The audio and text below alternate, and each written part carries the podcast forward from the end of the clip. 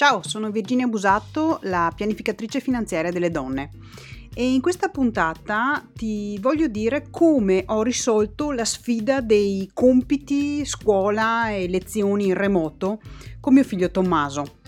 Perché ho deciso di parlare di questo argomento? Perché essendo anche rappresentante di classe, eh, ho visto quanto sia dalla parte dei professori frustrante la situazione perché ricevo email di notifiche da girare ai genitori su rimostranze perché i figli non hanno fatto i compiti, non hanno rispettato le scadenze. Dall'altra parte mi rispondono genitori altrettanto frustrati e disperati perché non ne vengono fuori con questa cosa della didattica a casa.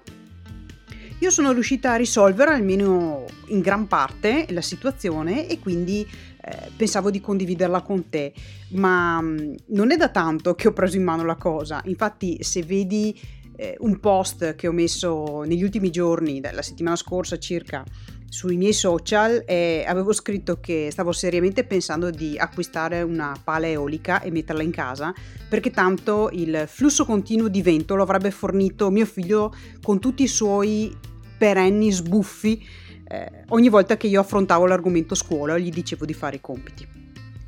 C'è tanta tanta confusione su come gestire eh, le lezioni, i compiti, i ragazzi eh, in questa fase di quarantena. Mm, che si abbiano i propri figli alle elementari o alle medie come il mio, o magari anche nel primo biennio delle superiori, c'è assolutamente bisogno di un supporto da parte di noi adulti per impostare la routine ed avere l'approccio giusto. I ragazzi non sono abituati e eh, chi dice beh devono imparare a gestirsi, secondo me eh, non ha senso dire una cosa così, ok? Conosco adulti che ancora non sono in grado di farlo, ok? Quindi è inutile pretendere che dal niente i ragazzi comincino a gestire una complessità di messaggi, piattaforme diverse, ehm, routine, metodologie è come avvicinarsi a qualsiasi disciplina e sentirsi dire, beh, arrangiati a capire, che ne so, arrangiati a capire le dosi, le tecniche per preparare la torta. Oppure arrangiati a capire come ci si allena per uno sport o come si usa un software nuovo. Quanta frustrazione, quanto tempo serve per autogestirsi in un contesto del genere? E poi è normale che uno molli, cioè non ci si può stupire. Attenzione, io non sono una che sposa la filosofia della pappa pronta, sia ben chiaro. Ma far annegare qualcuno nella frustrazione, nella rabbia e alla fine nell'esasperazione del non venirne fuori con qualcosa che non ha mai visto prima e con cui non si è mai confrontato prima, non serve assolutamente a nulla. Se invece aiutiamo a capire il metodo, qual è il metodo da applicare, la priorità, le tempistiche, poi le persone, i ragazzi, ma, ma tutti, si arrangeranno. Con i ragazzi e la scuola da remoto in questa fase deve funzionare così. Bisogna che tu, che sei genitore, aiuti tuo figlio o tua figlia a imparare il metodo per affrontare questa nuova condizione didattica. Io ti dico cosa ho fatto io e, e che all'atto pratico mi ha aiutato con mio figlio Tommaso a superare cosa? Beh, il nervosismo pazzesco che c'era e, e, ad essere molto più autonomo di prima in questo momento. Non perfetto per carità, ma decisamente più autonomo di prima. Perché eh, io voglio ricordartelo, se trasmetti nel modo giusto, i ragazzi imparano, non hanno nessun problema. E lo dico con cognizione di causa perché? Perché ho insegnato per diversi anni in un liceo internazionale e ho avuto dei buoni risultati comprovati, quindi si può fare con, chi, con, diver- con, con tutte le tipologie di, di, ragazzi che non abbiano ovviamente delle, ehm, delle problematiche più serie all'apprendimento, ma per il resto, se li mettiamo veramente nella condizione di, dopo si arrangiano per la maggior parte del tempo. Cosa che io ho fatto e che consiglio a te di fare? Primo, devi armarti di pazienza. Allora, in questo momento i ragazzi non ne hanno. Sono sfasati, ma sfasati alla grande ed è normale che siano così sfasati. Attenzione, è normale che anche tu sia sfasata in questa situazione. Però uno dei due deve essere più paziente dell'altro, altrimenti non si arriva dove vogliamo. Dato che tra i due l'adulta sei tu, hai vinto il premio del fatto che devi essere più paziente te all'inizio. Il primo impegno maggiore lo metti tu, quindi pazienza e respira molto profondamente. Seconda cosa, eh, fagli prendere carta e penna, come ho fatto io, e che scriva lui o lei di fianco a te. Che cosa deve scrivere? Come prima cosa, sopra al foglio deve scrivere quali sono le piattaforme che bisogna controllare ogni giorno. Ok? Potrebbe essere il registro elettronico, potrebbe essere la classroom, la mail, WhatsApp, il sito della scuola perché i compiti magari sono pubblicati in una sezione apposta del sito, il canale YouTube che magari è stato creato appositamente dalla scuola per questo periodo, la lavagna virtuale tipo Padlet o altro. Ognuno, che siano elementari, medio, scuole diverse, ha identificato delle piattaforme da utilizzare.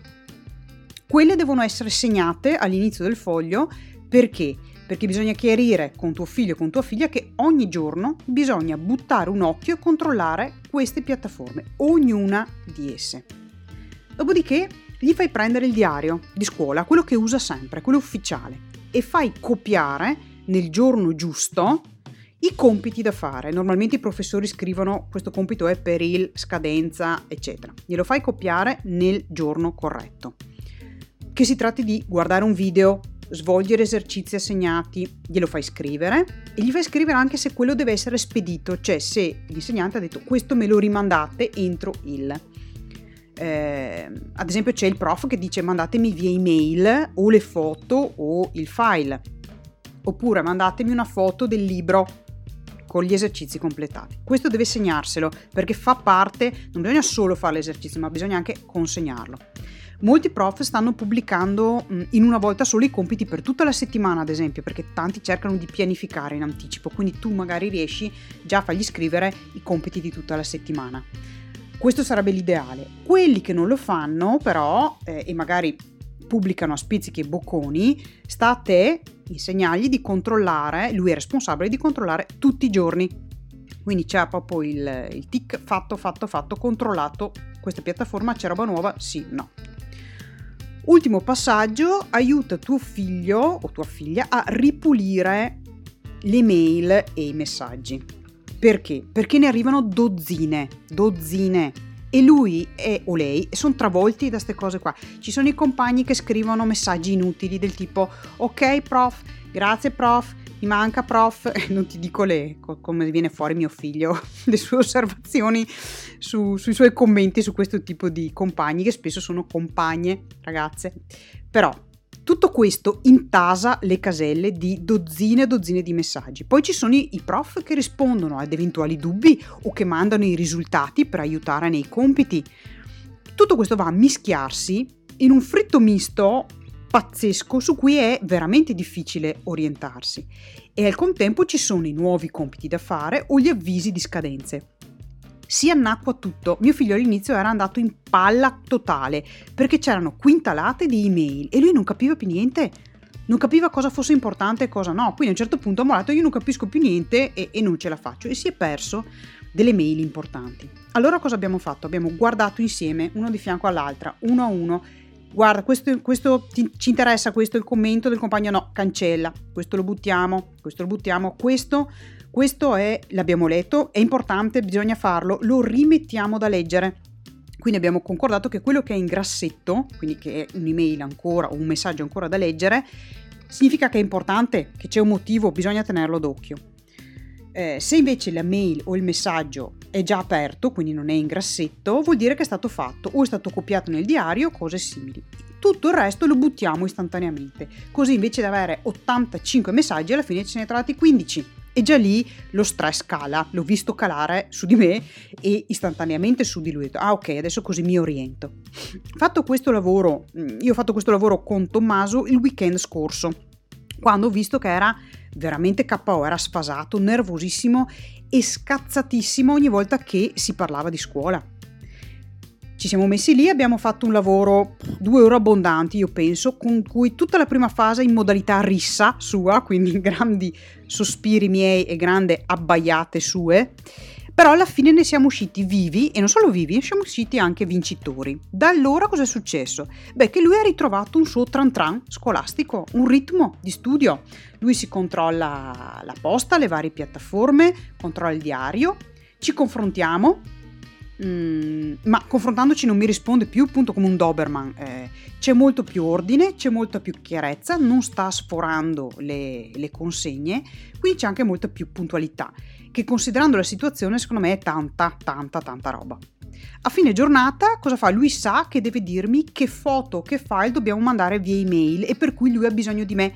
Magari il suo telefono ha un problema, non regge il peso perché è un telefono piccolo e quindi non regge il peso di certe foto, certi file. Usiamo il mio telefono, il mio computer, mentre per il resto lui si arrangia. Cosa gli ho raccomandato infine? Di ragionare col punto di vista degli insegnanti che ora ricevono tonnellate di materiale. Perciò gli ho detto usa delle piccole accortezze che possono rendere più semplice il loro lavoro. Ad esempio, con l'evidenziatore segna, evidenzia il numero e la pagina dell'esercizio che hai svolto sul quaderno, magari esercizi di matematica uno dietro l'altro, evidenzia quale uno e quale l'altro, così venga identificato subito a colpo d'occhio dalla prof che lo riceve.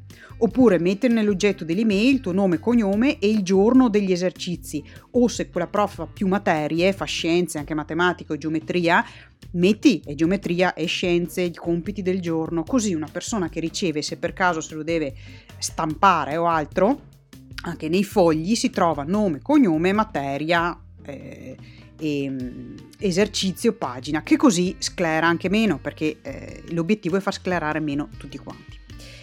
La mia personale sfida della prossima settimana riguarda le lezioni attraverso Meet, quindi in formato video. Allora, intanto abbiamo scaricato l'app, segnato sul diario il giorno e l'ora eh, in cui c'è questo appuntamento con i professori dal vivo online e adesso dovremo metterci lì a fare delle prove, che Dio ce la mandi buona, perché pure io devo imparare come funziona l'app. Ok? Pazienza e collaborazione. Così eh, puntiamo a potenziarci, sai che queste serie di eh, interventi che faccio riguardano il potenziamento delle nostre capacità, delle nostre, eh, de- del nostro essere, visto che siamo in una condizione ehm, non facilissima, e potenziarci anche sull'argomento scuola, comunque da casa e vedo comunque che siamo già migliori di prima, semplicemente perché eh, adesso sappiamo utilizzare tutta una serie di piattaforme di software che prima non sapevo neanche che esistesse. Quindi per me questo è già un bel progresso e un passo in più da mettere sul curriculum. È tutto, ti auguro in bocca al lupo con i tuoi ragazzi. Eh, se vuoi confrontarti, scrivimi pure qui, sarà un piacere. Intanto ti saluto e ti auguro buona fortuna. Ciao da Virginia Busato.